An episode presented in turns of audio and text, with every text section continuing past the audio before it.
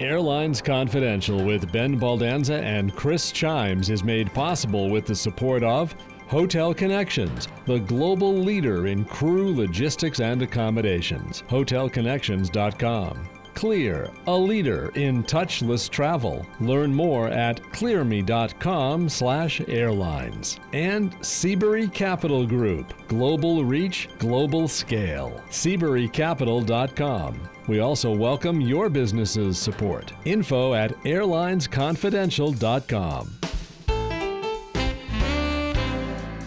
Welcome to Airlines Confidential. I'm Ben Baldanza, and along with Chris Trimes, want to welcome you to another edition of the podcast. Hey, Ben, and hello to all, all of our listeners. Uh, we've got a fun show this week, and we appreciate your tuning in, so we'll get right to it. We've been talking a lot about the U S domestic industry the last few weeks, and we thought we'd change it up a bit and cover off some news out of Europe at the top of the show. First up, uh, European authorities look to be moving closer to the approval of I A G's acquisition of Air Europa. Beyond expanding the I A G network, it also tees up the likelihood that the combination of Iberia and Air Europa will turn Madrid into what I A G is calling a mega hub to rival Lufthansa at Frankfurt and K L M at Amsterdam. Some analysts are also watching how this deal might shift traffic over Madrid and away from London Heathrow, since the U K hub for British Airways and the I A G network will be outside the Schengen area. Ben, if you're a U K aviation authority expert or industry analyst over there, what would you be thinking about the role of London Heathrow uh, over the long term compared to how it's historically played out? I've been fascinated by watching this story, Chris. I A G is obviously a, you know, a big group. In addition to Iberia, like you said, Aer Lingus and Vueling and others. And uh, Spain is a large, large travel market in its own right. It's in the Schengen area, like you said. It's also still part of the European Union, which the U K is not. So there's all kinds of reasons, I think, that I A G might be saying we need to have alternatives to Heathrow as a way to connect traffic as traffic grows, sort of, you know, they're thinking about this in a ten, twenty year vision, not just a near term right, right. COVID kind of vision.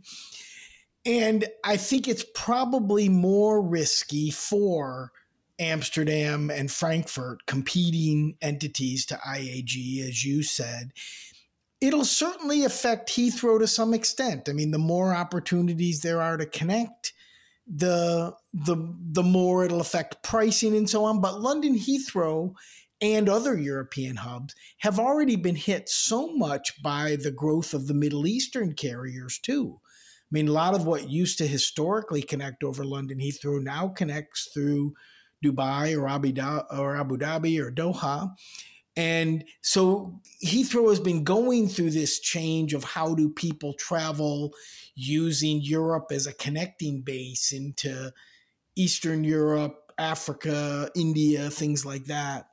And so overall, if I were a U K aviation authority, I would think it's good that a British entity is sort of getting control of potentially a continental hub Continental Europe, I mean, hub.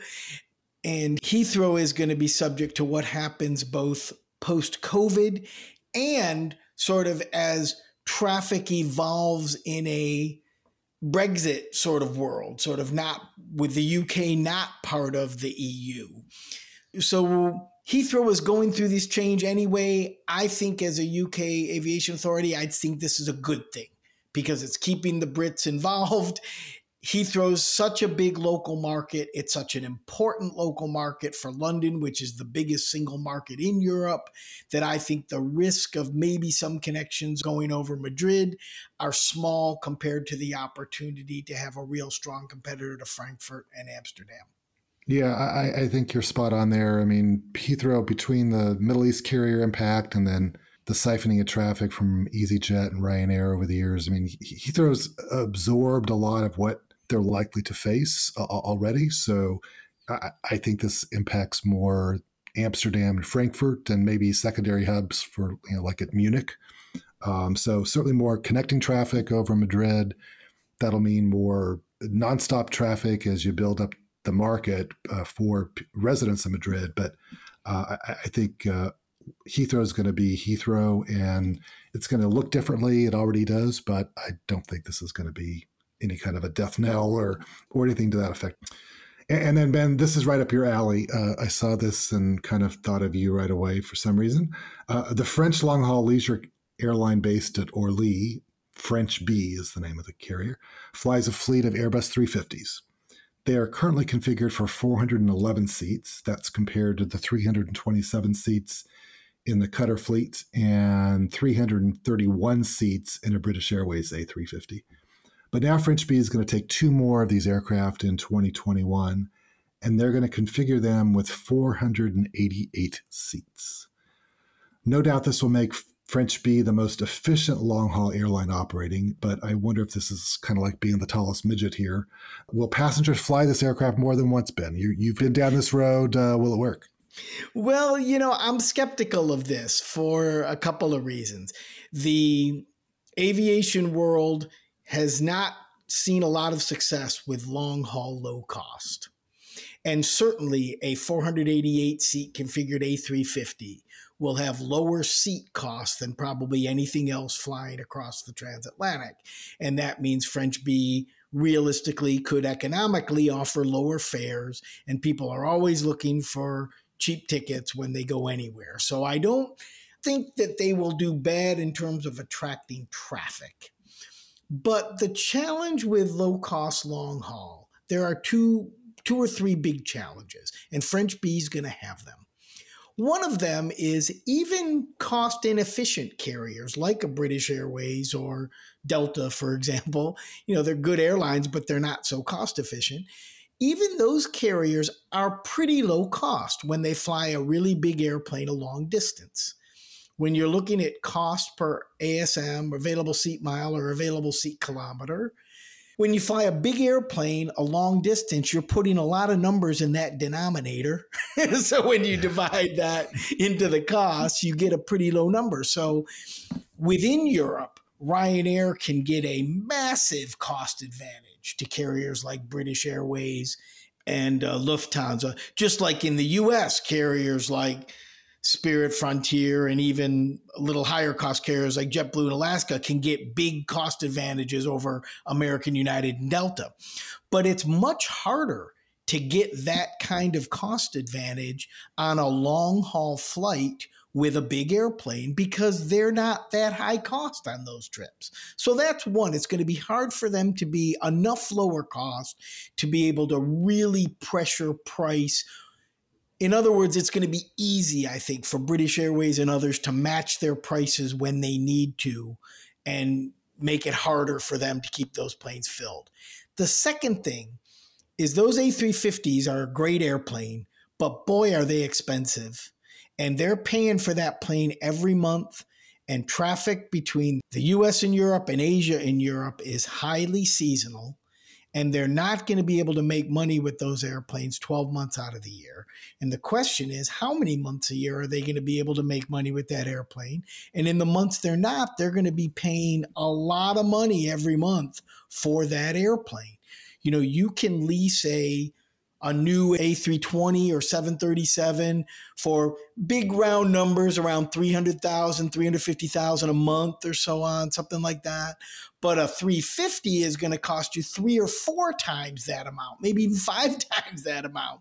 So if you're looking at a month where it's hard to fill in the winter, there's a lot of those months, you're saddled with that, and that makes it really hard. That's why smaller carriers like WOW Air, who's gone out of business, like Norwegian, who's canceled their long-haul flying.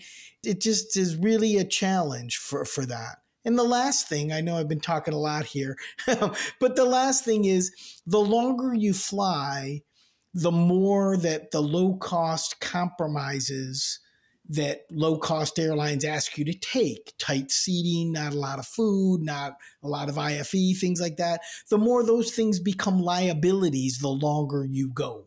You might be very willing to sit in a tight seat and get nothing to eat and nothing to do on the plane on a two-and-a-half-hour flight, but on an eight-hour, nine-hour, twelve-hour flight that you can do with these A three fifties, those things aren't quite as palatable. So I think French Bee is going to be efficient, but not efficient enough. And they're going to be saddled by huge costs in the off season. And I just don't feel good about this airline. Am I too negative? No. Um, I, I admit to kind of reading about French Bee and four hundred eighty-eight seats and thinking right away of a beehive and people crawling and swarming over each other and just a very unpleasant experience. So, um, you know, I, look, I, we all wish them well, I guess, but it's not my cup of tea when it comes to travel. So um, I, I got to take a pass here. But I think you're spot on with the, with regard to the analysis.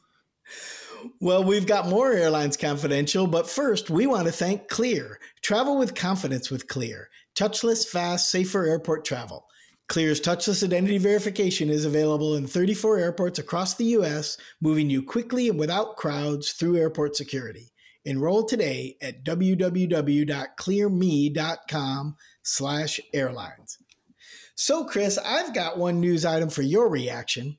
The German-based online hotel site Trivago recently completed a survey of Americans and Brits about their aspiration for travel related to the pandemic. Their results were pretty similar on both sides of the pond. twenty percent of the respondents said they would give up their partner if they could freely travel right now.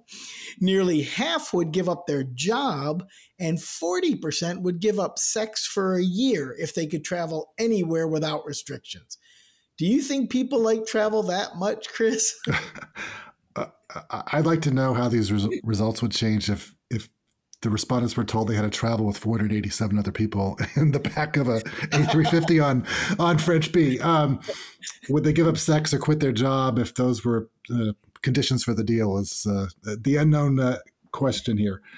You know, I don't find those that all that surprising. Uh, as we've talked about, uh, I, I'm in the cruise sector now, and our advanced bookings patterns are much different from airlines, and so it's much further out. But you know, we are more heavily booked for twenty twenty-two right now than we were for twenty nineteen a year out. You so, mean with the cruise line, right? Correct. So we're, we're seeing a lot of pent-up demand. I, I've seen other survey results where, you know, what's the first thing you're going to do when you can? And clearly travel is near the top of the list for a lot of people. So, you know, I think that's kind of spot on. I'm not going to talk about whether people want to give up sex or not for travel. Um, but I, I think it, it reflects the pent-up demand and, and how ingrained travel is to our culture and our society and how much uh, people miss it. So hopefully that's that portends for good things for the airline business. I agree with you, Chris. And actually, I was encouraged by this uh, survey because, of course, people wouldn't have to do any of those things, right? Give up their job or give up their partner or anything. And so it's it kind of makes the point about how much people want to travel. And that's why I was kind of encouraged by this survey. The Airlines Confidential podcast is now available on Apple, Google, iHeart, Stitcher, SoundCloud, Pandora, Spotify, TuneIn, and many more. Use your favorite podcasting app with just one click at airlines confidential dot com. Ben, our first listener question is from Dan in San Diego. Hello, gentlemen. One recent night, I noticed a jet flying southeast over San Diego. I could hear it, and its contrail was illuminated by moonlight. It was a lovely sight. I was curious as to what it was, and I checked Flight Tracker and saw it was a Qatar Flight eighty-nine sixteen from L A X to Mexico City. I was surprised as to why was Qatar flying that route. A little more investigation showed it was a weekly flight using Q R equipment, not some code share operated by a U S or Mexican carrier. I can imagine how a Q R seven seventy-seven might have a twenty-four hour overnight in L A X once a week, and thus provide the opportunity to fly the L A X Mexico L A X service. But I have a hard time imagining that U S and or Mexico would permit a third country's airline to do this. Seems like a completely unexpected fifth freedom event. It does not seem to be the first leg of an L A X Mexico Doha service, as the return flight back to L A X is listed. Wondering if you can comment. Very interesting question from Dan in San Diego. I looked this up too, and all his facts are correct, of course. and uh, I can think of a couple things. First of all, as far as I know, Qatar does not have the right to fly legally between L A X and Mexico City and carry passengers. Now, there, if we have some listeners who have a reason to say that's not true, please let us know. But I can think why they might do it. There are flights. It could be what's called an A C M I or a leased operation where Qatar is the operator, but maybe the people on that airplane were actually sold by, you know, it could have been a U S carrier that has that right or by a Mexican carrier that has that right. So they could have been operating it as the operator, and it would show on Flight Tracker as their flight since they are the operator of the flight. But it might not have been a commercial operation for Qatar. That's one thing. The second thing is uh, it could be a maintenance rotation. Perhaps they're having their maintenance done in Mexico on that plane. I think that's less likely than it being an A C M I, which is also known as a wet lease, stands for the, you know, the the operator provides the airplane and the pilots and the fuel and the maintenance and everything to operate that. You know, when I worked at TACA Airlines, Chris, we had a couple of A three nineteens based in New Zealand, and we flew the Trans-Tasman routes from New Zealand to Australia for Air New Zealand. But those flights were dispatched from El Salvador, and they were on Flight Tracker as TACA flights. So Dan's, you know, long-lost cousin in New Zealand might have seen a TACA airplane at night and say, what the heck's that plane from Central America doing over here? And it would have been the same kind of thing. So I'm guessing that's what explains this. Certainly if we have any listeners who work at Qatar or who know more about why Qatar has this flight, that would be great to hear, but that's my speculation. You have an idea that I didn't think about, Chris? Well, Fifth Freedom rights are like this mysterious thing that's a hangover from an era gone by. It's very misunderstood. There's still just some really odd uh, rights hanging around. Uh, I saw just last week where Emirates is going to restart their Newark to Athens nonstop service. So there's certainly these pockets of exceptions that don't make any sense. Uh, for geeks, uh, I was looking to find a list, and I'm sure there's other places, but if they Google Australian Frequent Flyer dot com and Fifth Freedom Rights, they they publish a list of all the Fifth Freedom flights that are operating. So people can go there and look. But um, and I didn't have time, frankly, to look to see if this L A X Mexico City was on the list, but I did find the list. So I think this is an invita- invitation for our listeners to kind of join the discussion and tell us what we're missing here. Well, Chris, another good listener questioner, this from Matt in New York. Chris and Ben, what can airline economics and management teach us about future issues of spaceship management? With SpaceX, Boeing, Amazon, and Virgin Galactic vying aggressively as the big four of citizen space travel, and the fact that investors are pouring excitement, that means money, into these companies, do we av geeks have some important wisdom to share? After all, there are a lot of parallels with high capital expense and high operating expense, strict regulations, stressful union relationships, significant environmental issues, and vital safety concerns. Surely we should impart some measured enthusiasm about how the space tourism industry might not be as stellar to manage as it first appears. What a great question. Uh, it was a great question. So Matt, Ben and I have both been through multiple mergers, acquisitions, and changes in management. Uh, I personally have learned that people don't really want advice unless they ask for it. So I'm guessing that the level of valuable input differs based on who's on the other side of the table uh, with regard to how they view it as valuable. You know, for Boeing, they've got deep connections in both commercial aviation and aerospace, and we can be certain they're leveraging all that knowledge appropriately. Amazon is essentially in the airline business now with their very vibrant cargo, cargo operations, so they know to wh- where to look for guidance. And you know, Virgin has similar connections. I personally don't think Elon Musk particularly cares about learning from the airline industry. I'm certain he's dedicated to safety, and he's hired smart people with the right experience to help him with that. But I don't know about offering unsolicited advice um, and whether it will have an impact. Uh, SpaceX is trying to build a new paradigm, not copy an existing one, is my take as I read about them. Uh, I, I was reading an interesting piece from C N B C this past week where private companies like SpaceX and Amazon's Blue Origin are driving costs down across the space platform, including for Boeing and even NASA, and freeing up NASA capital to pursue other initiatives because their commercial initiatives for SpaceX and Amazon are much more nimble and efficient. So yeah, there's things to be learned, but we need students on the other side who are interested in learning them. Chris, I think you're exactly right. There's another big difference, I think, between what these companies are doing, trying to commercialize spaceflight.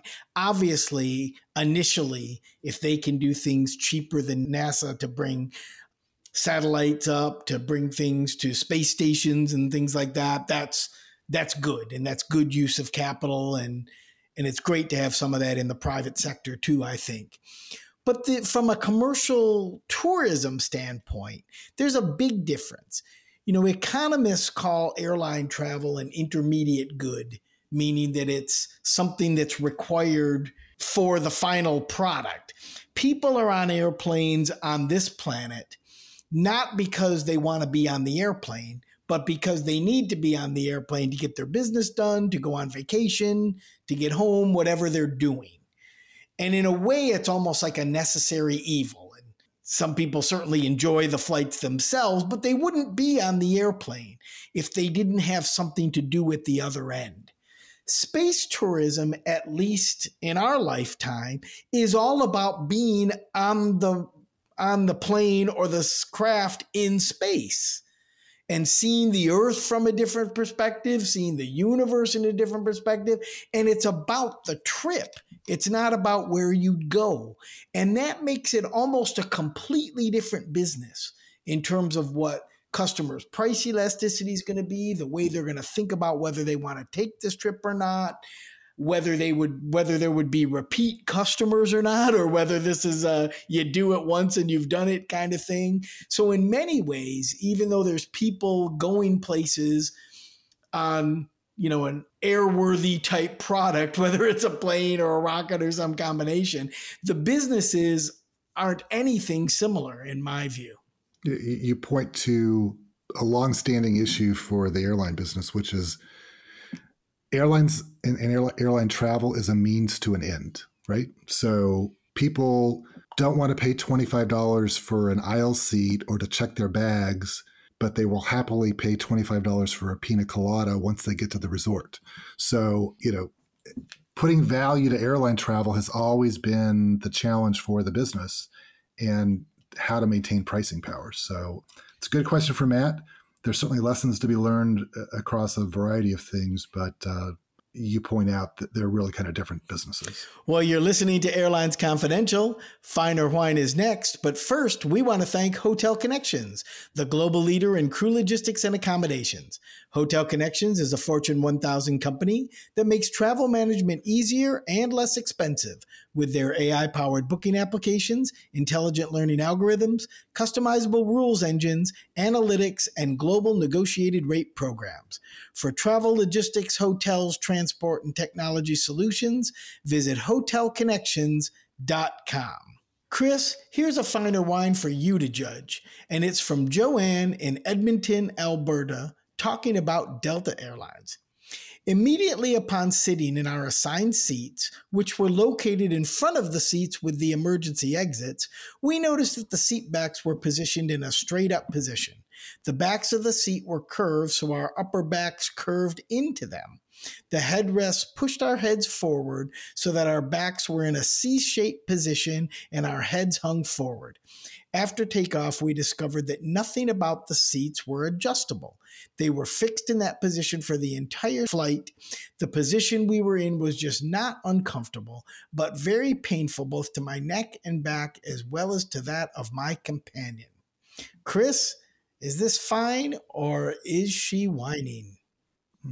Joanne, this sounds like a miserable flight. I will, I will grant you that.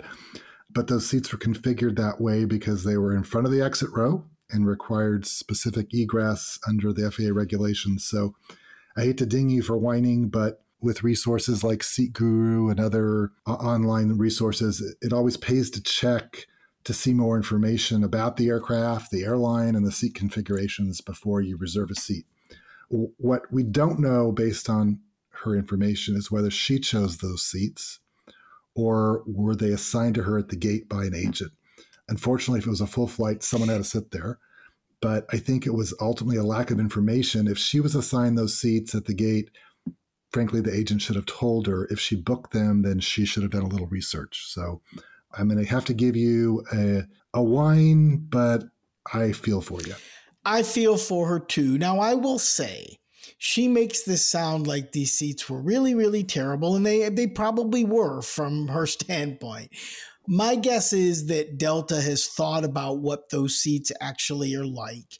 And while seats can't recline to block access to the emergency door in an emergency, there's certainly ways to make those non-movable seats somewhat comfortable to sit in and not sort of in a C-shaped position as Joanne described. So I'm hoping that there are some people at Delta who are listening to this who go look at that airplane and say, maybe there's something we can do to those seats to make them a little more comfortable, even though we understand that they can't move because of where they're located on the airplane. But like you said, somebody's going to have to sit there if the flight's full.